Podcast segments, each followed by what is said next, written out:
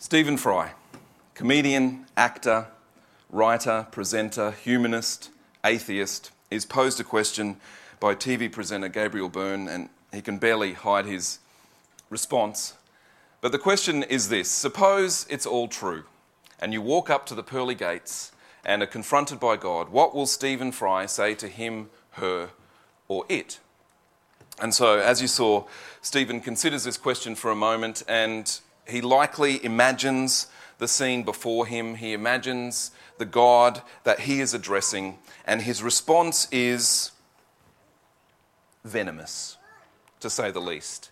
He lists things that are abhorrent to anyone bone cancer in children, um, injustice, worlds of pain, and declares the God he imagines to be mean minded and capricious, to be fickle, volatile, inconsistent. His response, though, turns to good humour, however, when he considers the terms under which he would be okay with the nature of God. And he says this Now, if I died and it was Pluto, Hades, and if it was the 12 Greek gods, then I would have more truck with it because the Greeks didn't pretend to not be human in their appetites, in their capriciousness, and in their unreasonableness. They didn't present themselves as being all seeing, all wise, all kind, all beneficent. And then he goes on to pose and answer his own question on the assumption that there is a God. What kind of God is he? It's a fascinating clip, and it's a great question. Who do you understand God to be? What kind of God is he? And more than that, what should our relationship to and with that God look like? Because Stephen Fry is okay with the uh, idea of various Greek gods, but not a solitary, all seeing, all knowing God, because he deems that somehow the Greek gods are more human in their appetites and in their actions. And in his mind, this, this justifies um, what he perceives to be callous behaviour what he perceives to be the callous nature of God. And so he is determined that should there be a God at all, that this God is a complete maniac and someone that should be done away with completely. So if we understand God to be a puppet master, if we understand God to be sitting on high in all his uh, deigned authority, pulling strings, deciding which way we should go, what we should do, turning things this way and that, if we understand God to be removed from our experience, then I think it's very easy to draw similar conclusions to those of Stephen Fry. But rather than rejecting God outright, what if we understand God differently? What if we understand God through Jesus? Jesus who was born in a stable, Jesus, whose parents had to flee and who became refugees, Jesus, who said, Love your neighbour and your enemy, Jesus, who said that we should be known by our love, Jesus, who wept and was moved with compassion, Jesus, who fed the hungry and healed the sick, Jesus, who hung out with the social outcasts and invited everyone to the table. Jesus, who described himself as being the hungry and the thirsty and the naked and the prisoner. Jesus, who challenged the religious elite. Jesus, who chose a violent death over a violent uprising. Jesus, who was mysterious and paradoxical. Jesus, who was suffering and broken, but also redeeming and uh, resurrecting and renewing. And maybe, I don't know, but maybe, maybe Stephen Fry would be okay with that picture of God rather than the God that has been presented to him or that he describes.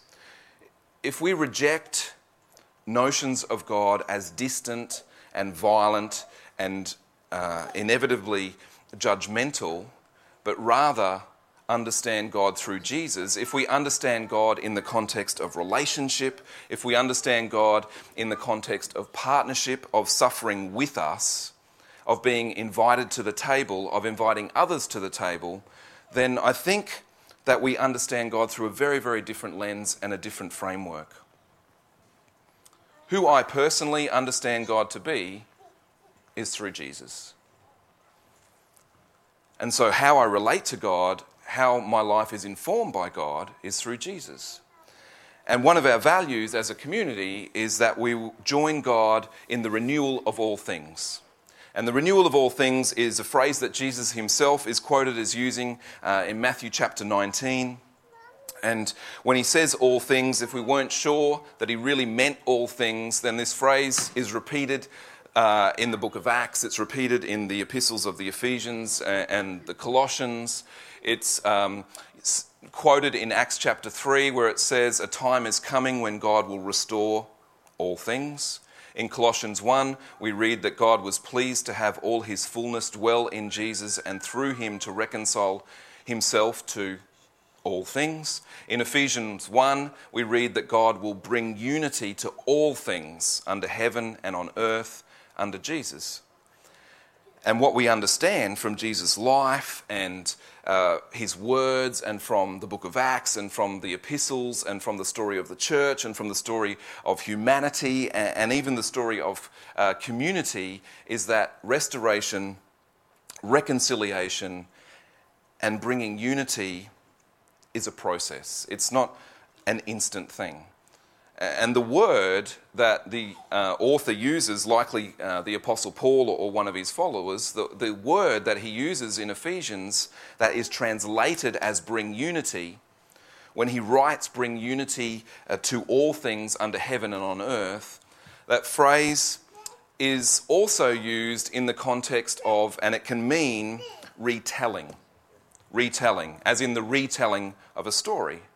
And so, what is being described is a process. What is being described is a narrative, is a story.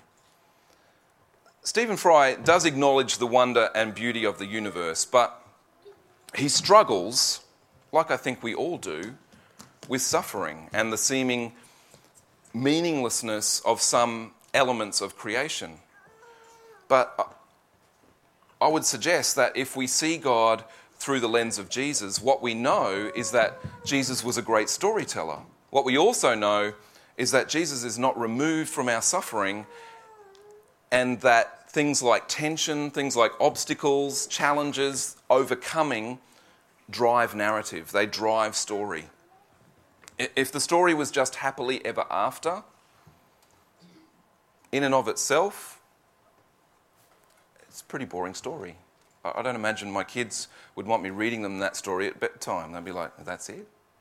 Happily ever after. How do we get to this point? How do we get to happily ever after? It's not a great story in and of itself. It's a nice conclusion, I guess. It's a nice the end, but it's a pretty dull story. The, the Christian story from Genesis until now is fundamentally about God and people on the move. People outgrowing old, broken religious systems and embracing new, more redemptive ways of life. It's, it's an epic, epic story. And the story hasn't stopped. The story is continuing. And like any good story, there is tension and there are obstacles and there are really, really messy, difficult bits. It's not sanitized. When, when I retell a story, when you recount a, a, fascinating story, my guess is, like me, that you don't remove the grisly bits. You don't uh, censor or sanitize the gory bits, the difficult bits, the messy bits, because if anything, you want to accentuate them because they're the most interesting parts of the story. At the time, when they're happening, they're terrible. It's awful. It's awful to be going through some of those things. But when I go to retell a story, they make the story engaging and they make the story interesting and they make the story compelling. When I retell the story, for example, of my dad at seven o'clock at night driving down uh, a road in Byron Bay in the pouring rain on the night that Eleni, my eldest daughter, and Jackson got married, I don't ignore the bit where he rolled the car and it landed on its roof. I don't ignore the pots of curry that spread throughout the car and uh, essentially transformed the vehicle into a curry blender. I don't ignore that the curry on the road uh, when the firemen came to the scene, uh, made them think that there were brains and body parts scattered across the road. I, I don't ignore those things. I don't jump straight to the bit where my dad, thankfully, walked out of that wreck unscathed. I share the messy bits, I share the messed up bits that all lead to that conclusion. I include them and I accentuate them. And according to the author of Ephesians, God is retelling everything. Everything. Fractured, broken, messy bits are laying scattered all over the road, all over our lives, all over creation, and God is pleased to bring it all back together in unity in Jesus. But it's a process, it has a narrative. Renewal and restoration takes time and overcomes barriers and tears down walls and requires uh, education and um, uh, redemption and revelation. God is retelling everything, all of it. Not just some things, not just the good bits, not just the religious things, not just the righteous things, not just the well meaning things, but all things, all of history, all of heaven, all of earth. He's retelling, restoring, reconciling, renewing all things. And so, what I believe that God is up to in the world involves everything, everything being redeemed and coming together as it should be. It, it's inclusive, nothing is left out. Nothing, all things. Fractured, fractured relationships uh, are taken and made whole. Yes, absolutely, all things. Broken hearts made new. Yes, all things. Abuse uh, transformed and replaced by unconditional love all things racism, bigotry, Islamophobia, homophobia, journeying to a place of inclusion, all things. The detained and the prisoners set free, all things. Violence and warmongering being set aside for peace and peacemaking, all things. According to Paul, this is what brings God pleasure. This is what God is up to in the world. This is what God is now doing the renewal of all things. And so, if we understand God through the lens of Jesus, then we understand that God is a relational God.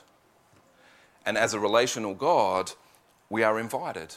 We, we have the opportunity, we have the opportunity to join Him in this work. We're invited to be ministers of reconciliation, to be people who are inclusive, not exclusive, to be people who bring uh, things together, not tear them apart, to be people who are welcoming, not rejecting, to live as evidence that a better world is possible, to be conduits of, of goodness and love and peace and renewal.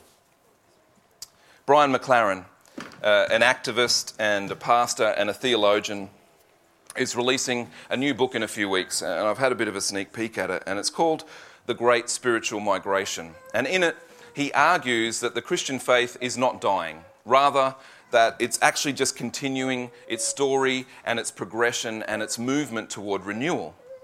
And he explore, explores three profound shifts, and I just want to share them with you very, very quickly that he believes that are happening at the moment in and around the Christian church and faith. The first shift is a spiritual shift. He argues that growing numbers of Christians, whether they describe themselves as that or not, are moving away from defining themselves by lists of beliefs and toward a way of life that is defined by love. The second shift that he describes is a theological shift. People are increasingly rejecting the image of God as a violent being and embracing the image of God as the renewing uh, spirit and power at work in our world for the common good. And the third shift that he describes is a missional shift, where people are identifying less with organized religion and more with what he calls organizing religion. So, spiritual activists, community organizers, people like you and me, uh, organizations and movements such as Common Grace and Love Makes a Way, and, and even Welcome to Australia, who, who are dedicated to healing the planet and building peace and overcoming poverty and collaborating even with other faiths to ensure a better future for all people. And what I believe that McLaren is describing is in these spiritual, theological, and missional shifts is essentially what we would call joining with God in the renewal of all things. People who are motivated not by a list of beliefs, but by a way of living in love. People who are fascinated by and engage with a life of retelling and restoring and reconciling and renewing. People who reject the notion of a violent, manipulative, judgmental God and instead understand God through Jesus, a God who experiences us and we experience Him. People who are less conforming and more organizing. People who are active and abounding in love and delighting in joining with God in the renewal of all things. And so, my hope and my prayer is that this would be our reality, that this would be who we are, that this would inform and form us as a community, that this would essentially, in many ways, be the heartbeat of Found. May it be so. That's my prayer. I'm going to pray. Jesus, I thank you. I thank you for Stephen Fry. I thank you, Lord, for people who have the courage to ask and endeavour to answer difficult questions. I pray that we too would be willing to ask difficult questions, to not be afraid of the answers we describe, and to be willing to receive and to respond to each other's answers with humility and with grace. Lord, I thank you that we can describe and understand you through the lens of Jesus, and that as such, you are a relational God. May we be motivated less by certainty of belief and more by a way of living and loving. May we reject violence. May we embrace love. May we delight in joining with you in the renewal of all things. Amen. Amen.